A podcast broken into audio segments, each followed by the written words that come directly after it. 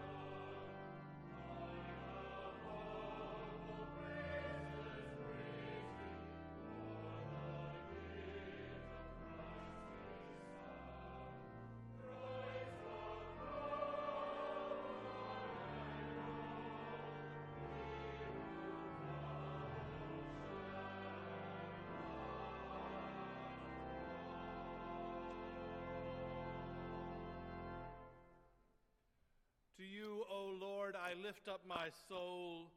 O my God, in you I trust. Do not let me be put to shame. Do not let my enemies exult over me. Do not let those who wait for you be put to shame. Let them be ashamed who are wantonly treacherous. Make me to know your ways, O Lord. Teach me your paths. Good and upright is the Lord. Therefore, God instructs sinners in the way. The Lord leads the humble in what is right and teaches the humble God's way. All the paths of the Lord are steadfast love and faithfulness for those who keep God's de- and decrees. Eternal God, creator of all that is and all that will ever be, you are the giver of all life. You are the source of all that is good. We abide in your love and we rest in your grace. Therefore, we thank you and we praise you, O source of all of our blessings, through Jesus Christ our Lord.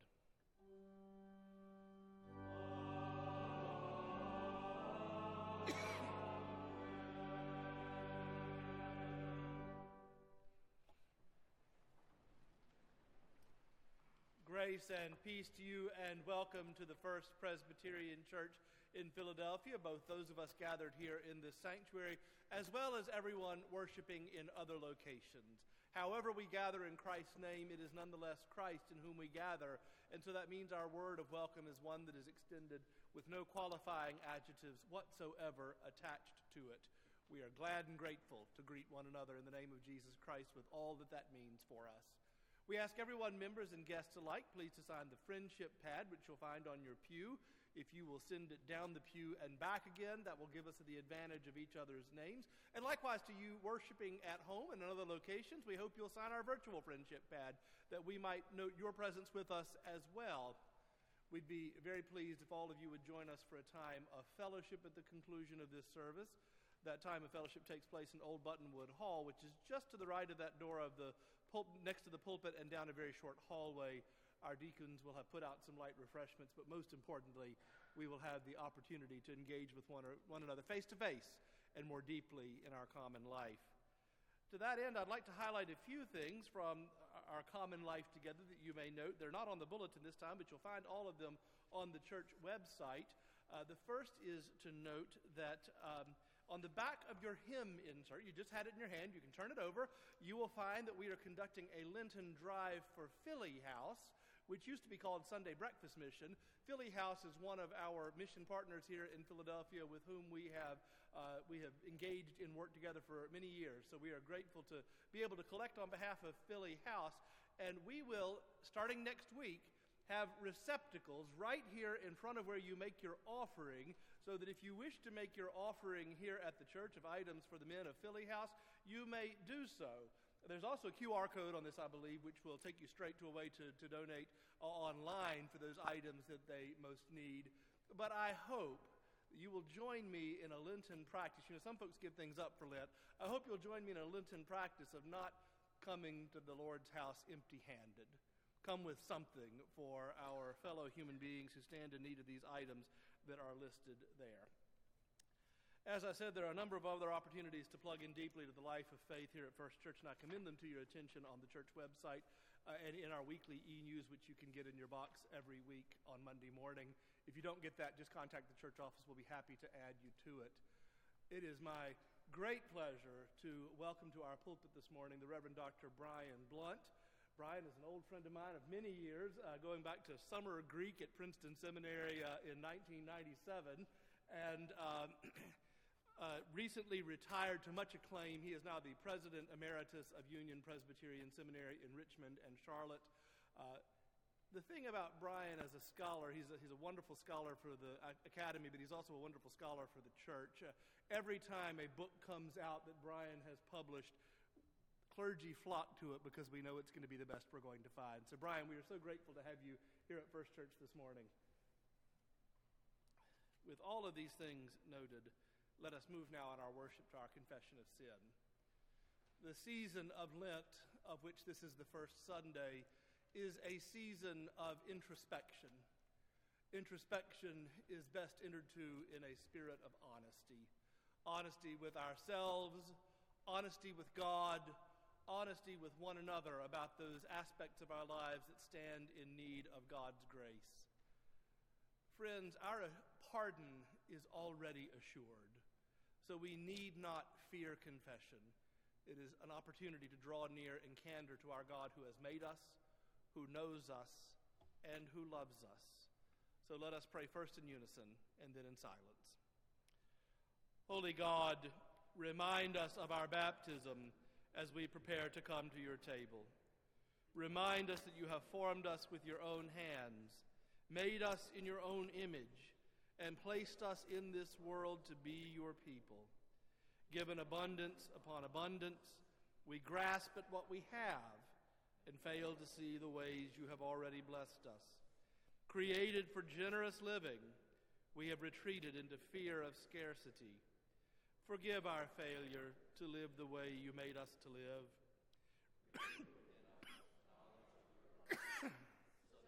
to live joyfully, seeing all the ways your blessings have been given to us, and respond in deeper commitment. For we pray it in the name of Jesus Christ and for his sake.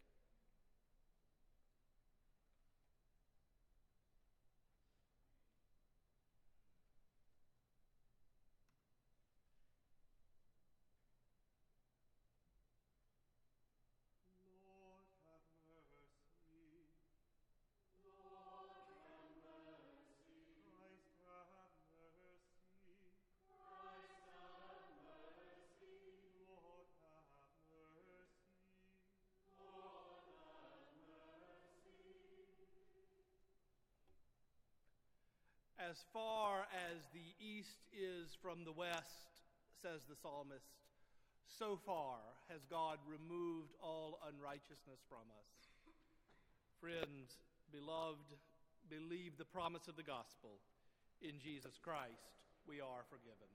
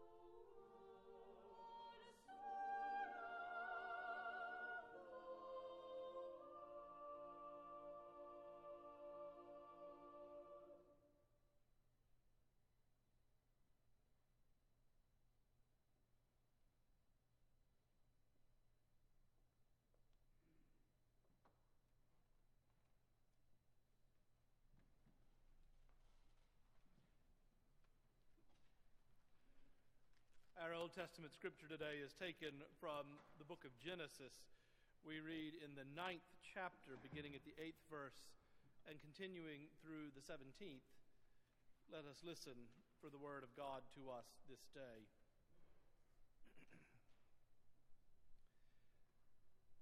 then God said to Noah and to his sons with him, As for me, I am establishing my covenant with you and with your descendants after you, and with every living creature that is with you the birds, the domestic animals, and every animal of the earth with you, as many as came out of the ark. I will establish my covenant with you, and never again shall all flesh be cut off by the waters of a flood, and never again shall there be a flood to destroy the earth.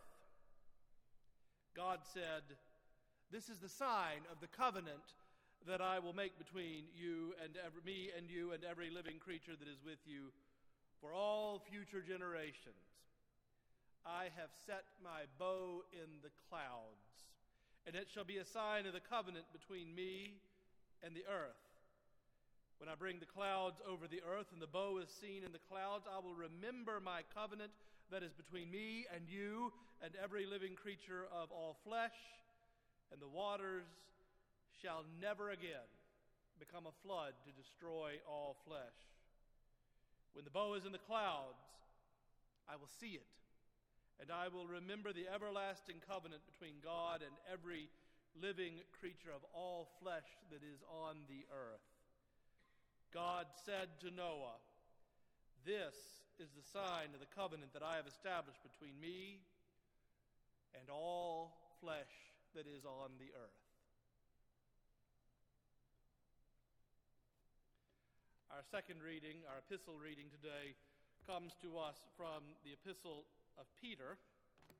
We read there in the third chapter, beginning at the 18th verse and continuing through the 22nd. This is the first epistle of Peter.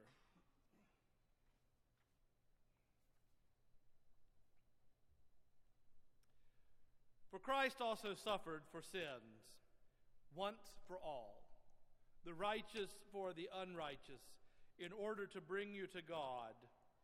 He was put to death in the flesh, but made alive in the Spirit, in which he also went and made a proclamation to the spirits in prison, who in the former times did not obey, when God waited patiently in the days of Noah during the building of the ark, in which a few, that is, eight persons, were saved through water. And baptism, which this prefigured, now saves you, not as a removal of dirt from the body, but as an appeal to God for a good conscience through the resurrection of Jesus Christ, who has gone into the heaven and is at the right hand of God with angels, authorities, and powers made, subject to him. May God bless to our hearing and our understanding these readings of God's holy word.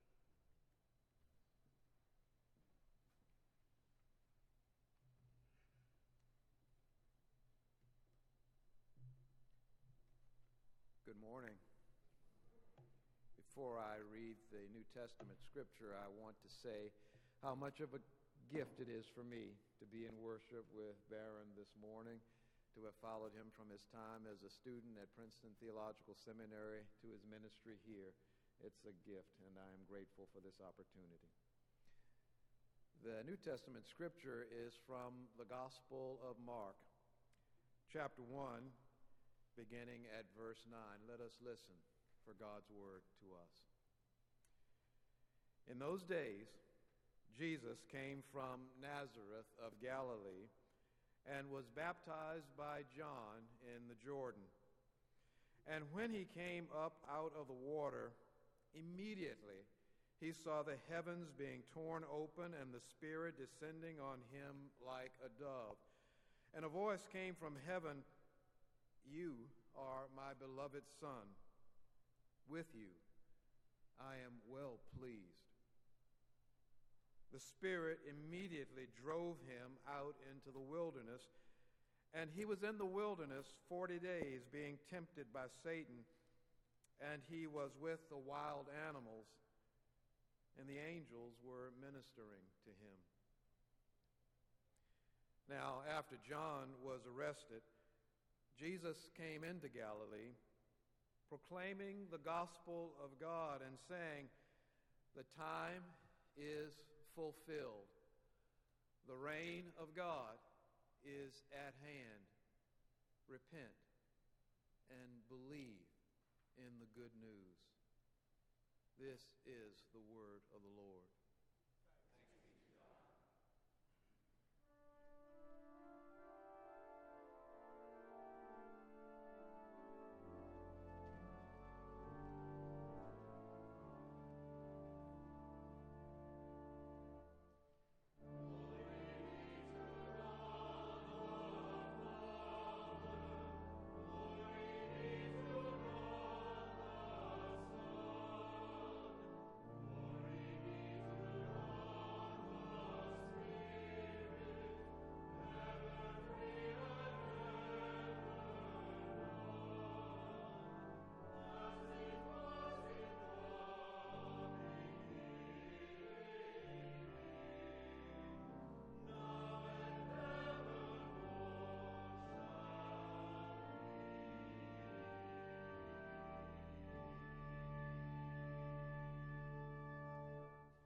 Us pray. Dear God, let the words of my mouth and the meditations of our hearts be acceptable in your sight, O Lord, our strength and our Redeemer. Amen.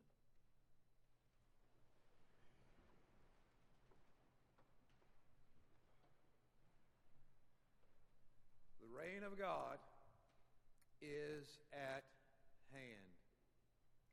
I used to think that at any moment the world could end, and it would be a good thing, the second coming. God, through Jesus, here again. No, really, I literally believed it. Well, maybe more theoretically believed it, biblically believed it, faithfully believed it, spiritually believed it, when I guess perhaps that means it's another way of saying I actually didn't believe it at all. Put on a good show, though. Looking back, I see now how I even convinced, fooled myself. I thought, God, well, Jesus was coming soon, and I thought I was supposed to help out. Not like a travel agent would help out planning the flight, getting a place for him to stay. Remember how that didn't work out so well the first time? Stable, manger, barn animals. Really? More like an announcer. Not like the sackcloth and ashes fools on the street corner. The end is nigh. More like the play by play guys who call NFL games. Revered, appropriately attired, well paid, gargantuan audience. Fired up, I launched myself out of seminary at 24 years of age to challenge a church to champion the apocalyptic Jesus agenda in their neighborhood. Like a California forest fire, I expected what we ignited would rage. Even if it went out of control, it would be a good thing because it was God's thing. Like the burning bush that wasn't consumed. You know the one that talked to Moses? This burning bush would have something to say to the faithful in 1981 without destroying the faithful and all the stuff the faithful had accumulated. Lit up, they wouldn't have to give up. At least not until the nearness of God turned into the presence of God. At that consummate point, I assumed but wasn't sure that church folk would surrender every single thing they had in exchange for a relationship with the Ancient of Days. But my post seminary days weren't going so well. God was on the move. I was ready to tell the story, but nobody wanted to hear it. At least not from me. At least not full time. The best I could get was a preaching gig or two with churches looking for pastors. Having heard and seen me, they endeavored to look some more. Didn't they hear the message I was preaching? Didn't they see what God was doing in me? They did not. Inside me, the flame dimmed, flickered a lot, threatened several times to go out. After, I'm embarrassed now to admit it, just a few months, well, seven, and seven is a biblical and therefore important number, I was losing hope. Not just in my ability to convey the message, the reign of God is at hand but in the message itself and my ability to convey it and proclaim it. It was at this point that God, apparently having no idea what to do with this annoyed, young, unemployable Baptist, turned me into a Presbyterian. Was I being demoted? After all I had done, after how hard I had worked, after how ready I was to hear a Baptist congregation shout out an affirmation, preach, preach, in response to my erudite, eloquent, and yet ground shaking oratory? I was being offered up to the pulpit of a people renowned for their quiet worship ways. Nobody ever talks back when you want them to talk back. I was a Baptist holding a lit match. The Presbyterians were committed, think committee, fire extinguishers. At least as far as worship was concerned, and worship was where I thought everything started. I thought wrong yet again.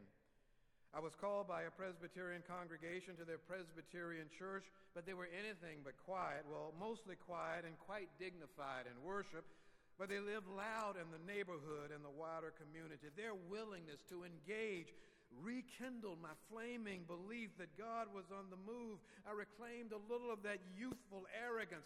God tempered it with the maturity and wisdom of that congregation, but the light was back on. I felt the flame again. The reign of God is at hand. Time for people to repent and believe in the good news. The reign starts with Jesus. God come to us uninvited, transcendent, breaking and entering, a capital crime, and ultimately it cost God his life. The audacity of the supernatural to enter uninvited into the natural order was met with immediate resistance. As soon as that heavenly voice identified John's recent baptizee as the Son of God, he was driven away from civilization. His first congregants were wild, wilderness beasts. The domesticated beasts were waiting for him back in church. By the sixth verse of Mark's third chapter, those domesticated beasts convened around the agenda of his destruction. Like an animal, he would be put down, put down, hung up on a cross because of his message about and his personification of the imminent inbreaking. Well, maybe call it what it was the imminent trespassing into our world, God, and what God wanted our world to be. The imminent trespassing of God's imminent reign. The reign of God is at hand. It is an apocalyptic message, an end time message, yes, to be sure, but not really a message about the end of time. It's not that time will stop as much as it is that God will start. Time without God will end, time with God will begin. Apocalyptic messaging is less about a thing happening than it is about a person arriving. The way Jesus arrived so unexpectedly that first time, the way Jesus will arrive just as unexpectedly the next time, and this next time, whether we want to or not, we won't be able to crucify him to stop him. In Him, Jesus, God, what God expects of us will be fully present. No one will be able to escape Him and what He demands from us, and He will demand everything. Trapped. That is what it apparently felt like to the Pharisees and the scribes and the ones who came down from the temple in Jerusalem, to his own disciples even. It felt like being trapped. When God takes control, when God makes demands, when God decides who is in control. Here's a hint God is in control. Imagine how this feels, though, if you think you're in control. The way surely the leaders of the religious infrastructure in Roman occupied Palestine in the early first century when Jesus came trespassing thought they were in spiritual, social, and political control. To be sure, they were leaders of the faith, commissioned in their roles by God, awaiting the realization of God's messianic presence in the person of the one who would represent God's power. Sure, though, that until that messianic moment arrived, they had been left in charge. They adjudicated how God did and did not convey God's intentions and human reality.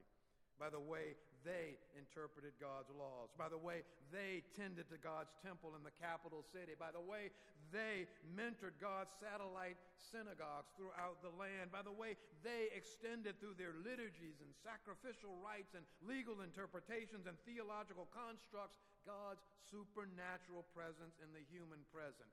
According to these righteous leaders of the righteous people, God restricted worship in God's presence to the ritually pure and the physically whole people. These leaders controlled the rituals and interpreted the codes of purity and holiness. So they got to say who was welcome in God's presence. Sure, God forgave sin, but these leaders claimed that they brokered that forgiveness on God's behalf with their prayers, with their sacrifices, with their rituals, all of which they supervised. When you come to think about it, it is kind of like us, well, like me anyway, the contemporary church and its leaders. We are what we are in the 21st century by emulating what they were in the first century. So here's our message too. Want to get close to God? Want to find access to God's forgiveness? Want to better understand God's law? Well, come to church where the leaders, ordained and non ordained, have been commissioned to get results. So when Jesus tramps into a situation like that, acting like he can do all this God stuff without following the example and teaching of these leading God people, things get tense tense when Jesus declares that the reign of God is at hand in him, in his person, not their synagogue, not their temple, not even our church. Tense when Jesus says that God will invade directly soon. Tense when Jesus says that to get ready for God, you've got to get right with God by getting in line with the kind of life Jesus was living. But what kind of life was he living? Touching lepers then, welcoming immigrants now. Uplifting women then, fighting for women's rights now. Forgiving sins then, forgiving folks who have been incarcerated now. Cavorting with tax collectors and sex workers then, inviting folk from the wrong neighborhoods into our neighborhood, church, and homes now. Performing civil disobedience like working on the Sabbath then, performing acts of civil disobedience like protesting for sensible gun laws now breaking down ethnic barriers like the ones that separated Jews and Gentiles, then figuring out a way to tear down racial boundaries by offering up equity and equality for people of color now. Tense.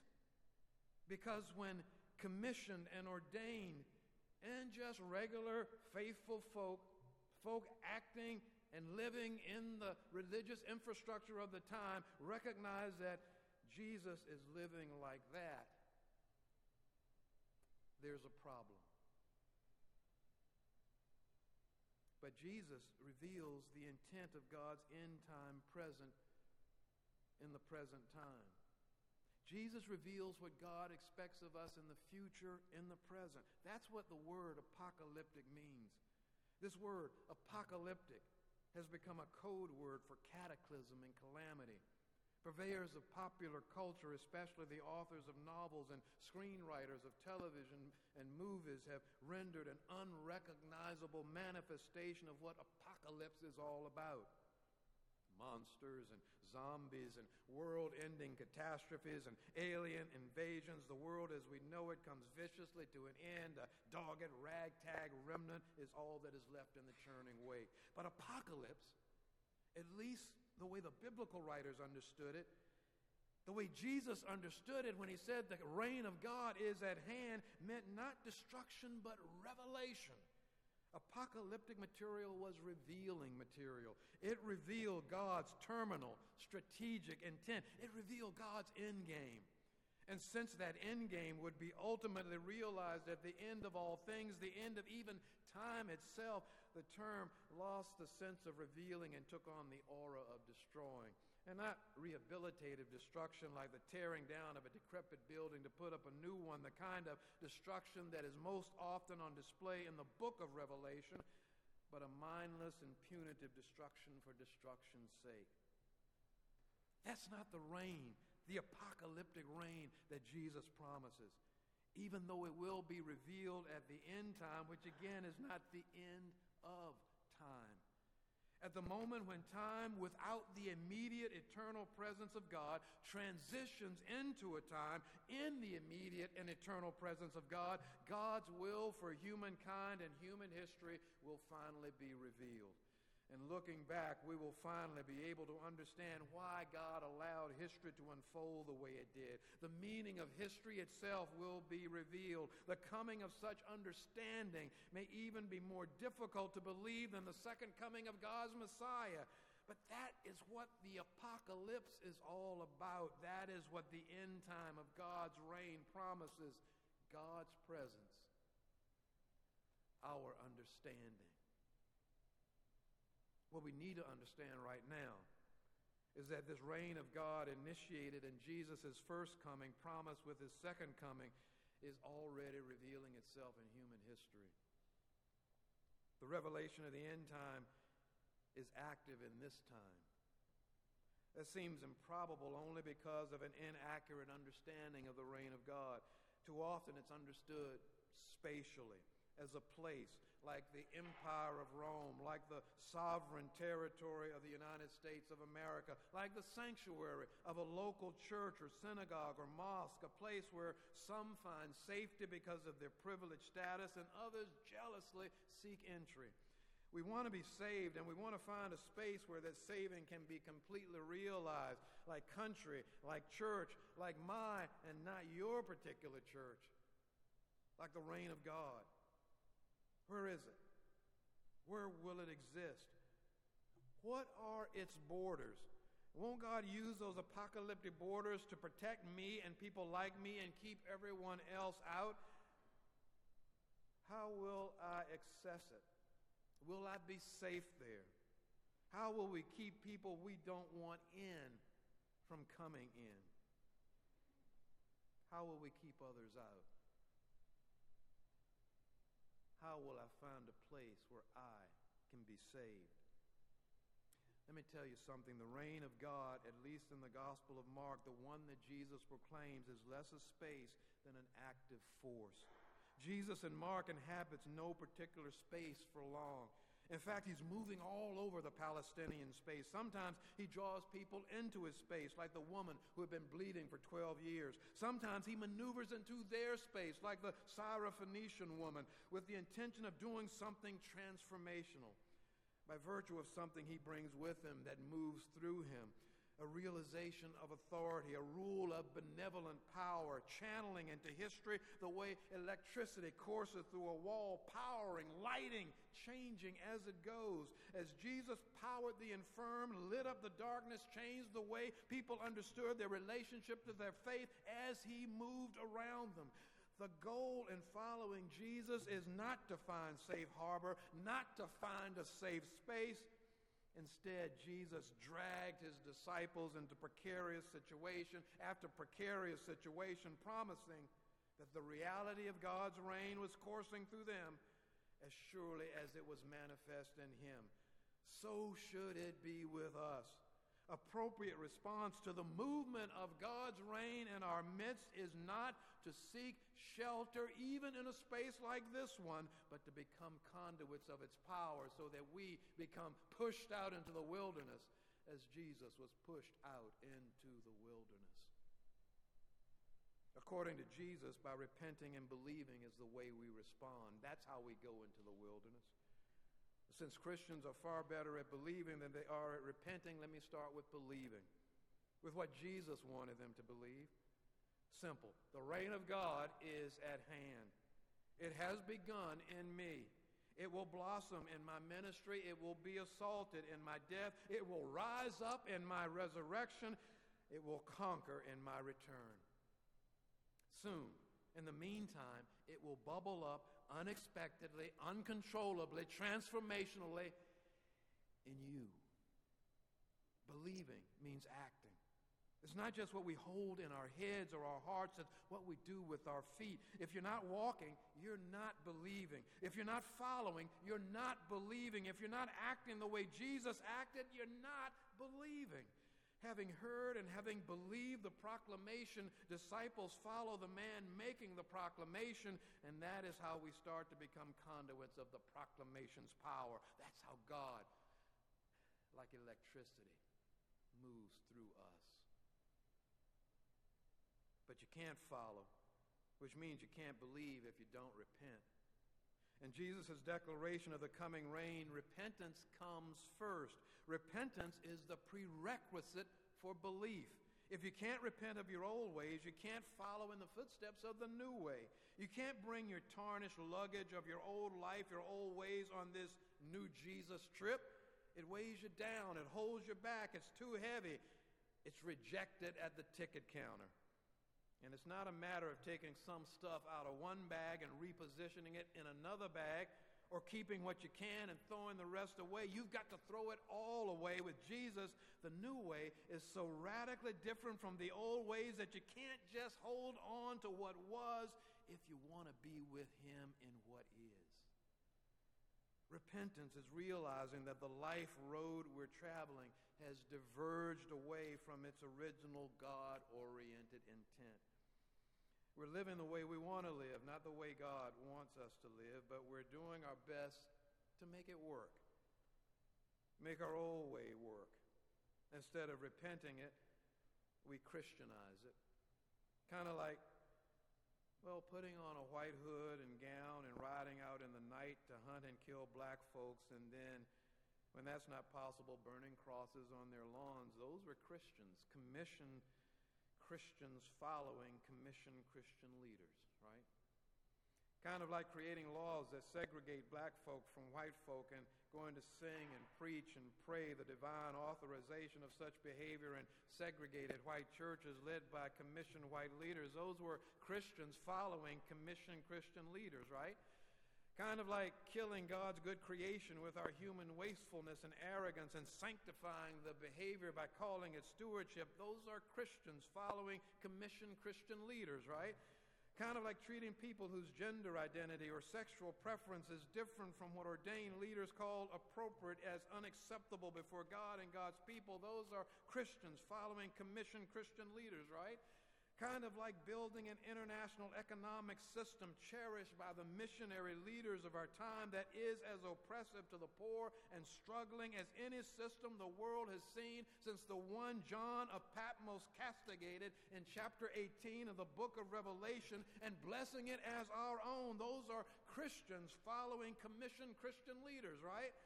Kind of like championing the way the nation state in which we are born, no matter how vicious it can be to its own citizens, how disdainfully it can treat those aliens who seek shelter within its body politic, how murderously it can act when some other people or power gets in its way because the God fearing leaders of our time conflate faith and patriotism. Those are Christians following commissioned Christian leaders, right? Are you on such a road? To repent is to turn aside, turn back, to get back on the way of God's inbreaking, trespassing reign as revealed through Jesus. Wannabe, believing Christians too often succumb, though, to anti repentance, talking about it but not doing it. In fact, doing the opposite. And what's the opposite of repentance? Standing your ground, staying the course, standing fast, like like when the United States reaches a critical point in its understanding of its racial heritage and the role of systemic racism, from the era of slavery into the contemporary era of extrajudicial killing of black men and women by agents of the state on the streets, in their bedrooms, on video, in public view, in broad daylight, Seeing the danger of the direction travel, leaders call for repentance that leads to protests demanding justice for people of color, that then leads to the toppling of monuments erected to white supremacy, that seems destined for securing a glimpse of the promised reign of God in the human present until dissatisfied with this turning aside to get back on track, we double back and instead of seeking repentance for the impact of white supremacy in the history of the country, we press a campaign for erasing the teaching of that history, for fear of how that teaching impacts the fragile spirits and minds of commissioned Christians who dominate the body politic and much of the Christian church. Commissioned Christians routinely act this way. Jesus believers do not. You can't believe in Jesus' reign of God here and coming if you can't repent of the horrific behavior of humankind, even my. One wonders if we've gone so far down the wrong road that we can't find our way back, that we even want to get back to repent and therefore to believe. Which brings me back to the apocalyptic reality of the reign of God. The assurance that the ultimate, consummate realization of God's presence in human history is about to break open in history at any moment. That kind of belief, I grant you, is foolish. The Apostle Paul, only a few decades after Jesus' crucifixion, admitted it. Foolishness, folly, the faith we have in a crucified Messiah who lives again, pretends to come again imminently. Only an absolute fool believes that. But the fool who believes it really believes it lives with the freedom of throwing caution to the wind the way Jesus did. Because you anticipate something amazing. You sense something stupendous, like a volcanic eruption out of nowhere at any moment. And you want to be ready for it, so you do whatever it takes. You repent. You expend whatever it costs, you believe, to get ready. And that is not only studying the reign of God, that is living the reign of God right now, right here. The reign of God is at hand. The question is, what are we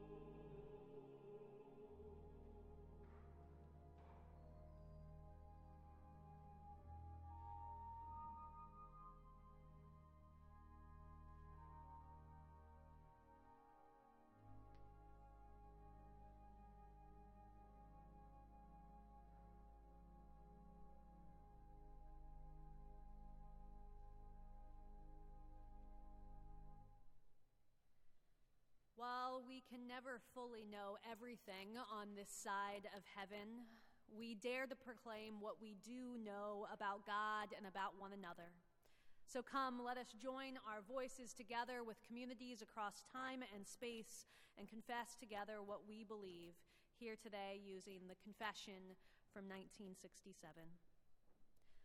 God's sovereign love is a mystery beyond the reach of the human mind.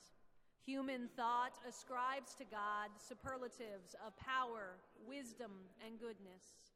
But God reveals divine love in Jesus Christ by showing power in the form of a servant, wisdom in the folly of the cross, and goodness in receiving sinful men and women. The power of God's love in Christ to transform the world discloses that the Redeemer is the Lord and Creator who made all things to serve the purpose of God's love.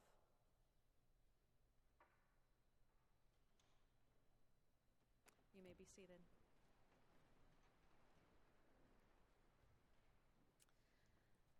We gather together in this space each week to declare that the kingdom of God has come near even in our broken and hurting world, we see signs of this divine kingdom all around us. Communities opening their doors to individuals who've been pushed to the margins. People offering one another mercy even when it's not deserved. And God's Spirit calling each one of us beloved. God's kingdom has come near, and we cannot help but be changed by it. We gather our gifts today in commitment to one another and to a world transformed. Our tithes and offerings will now be received.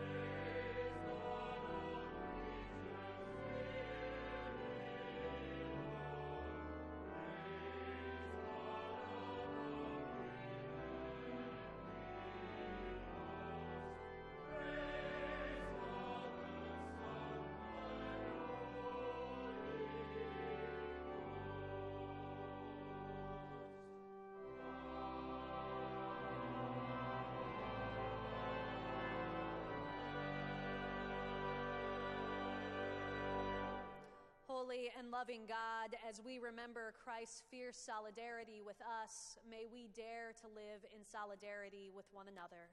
Bless these gifts to the well being of our communities, our bodies, and our planet. Encourage us with a vision of the world transformed by your kingdom. We pray in the name of your beloved. Amen.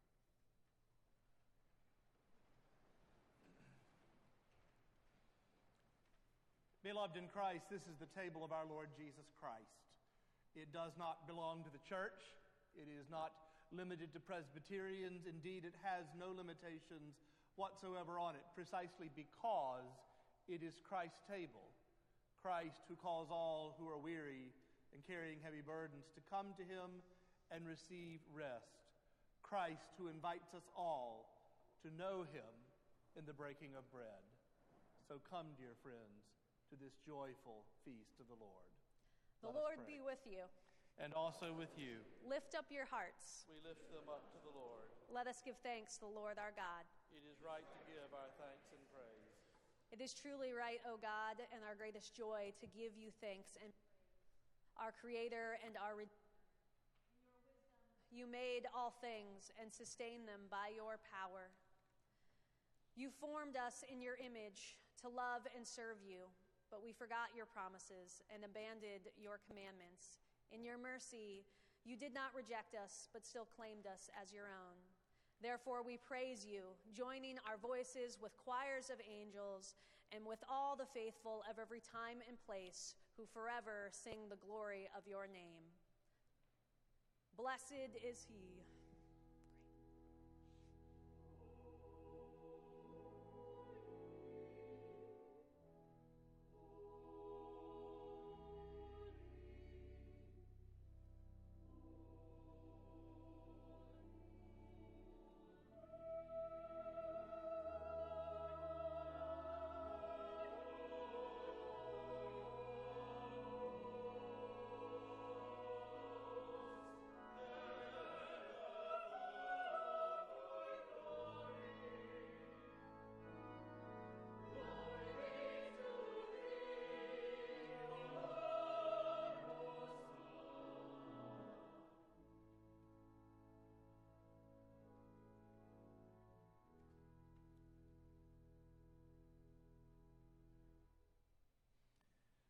You are holy, O God of majesty, and blessed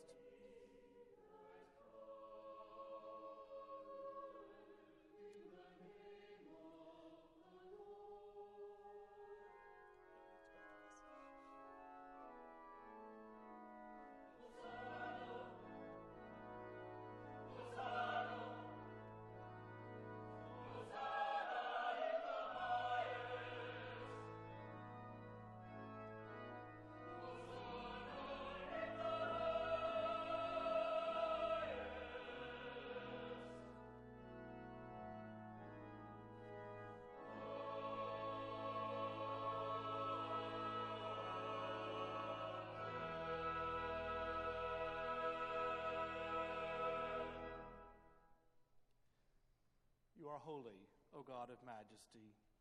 You lived among us. You were baptized as God's own. You went down to death for us. In dying and rising, you gave birth to your church and delivered us from sin and death. So, remembering all your mighty and merciful acts, we take this bread and this wine from the gifts you have given us and celebrate with joy the redemption won for us in Christ Jesus. Accept our sacrifice of praise and thanksgiving as a living and holy offering of ourselves, that our lives may proclaim the one crucified and risen. Great is the mystery of faith. Christ has died, Christ is risen, Christ will come again. Gracious God, we ask you to pour out your Holy Spirit upon us and upon these gifts of bread and wine that we break and the cup that we bless. May they be a communion of the body and the blood of Christ. By your Spirit, unite us with the living Christ and with all who are baptized in his name, that we may be one in the mystery in every place. As this bread is Christ's body to us, send us out to be the body of Christ in the world. Join with us now, O Lord, as we offer the prayer that your child taught us, saying, Our Father, who art in heaven, hallowed be thy name. Thy kingdom come, thy will be done, on earth as it is in heaven.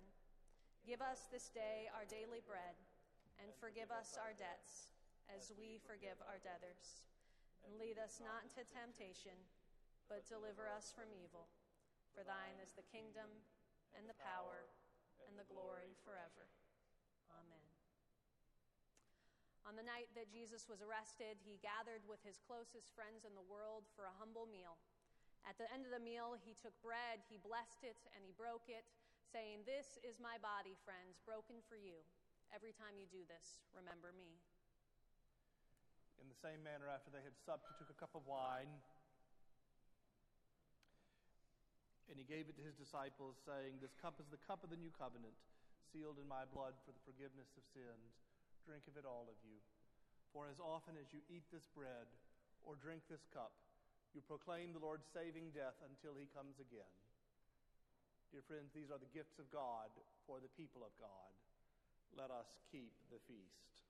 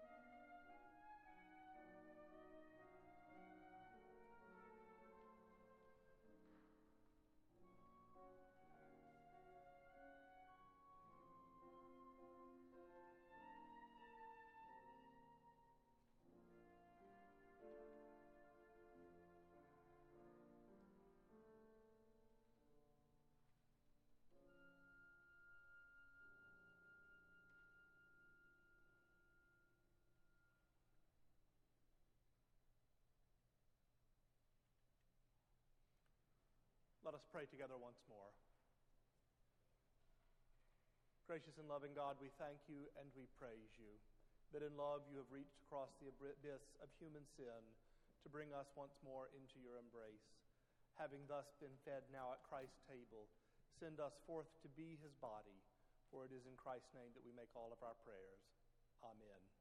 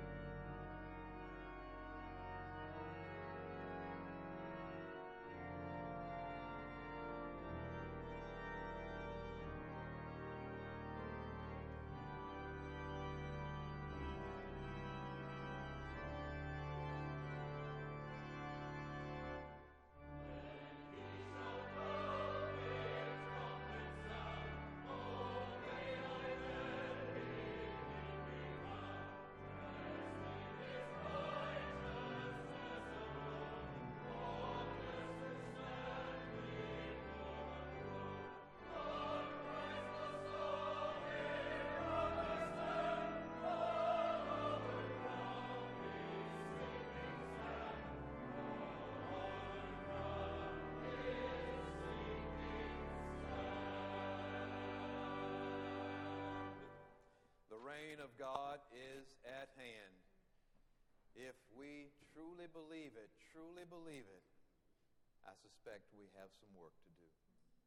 And now may the grace of God, the love of Jesus Christ, and the fellowship of the Holy Spirit rest, remain, and abide with each of us now, henceforth, and.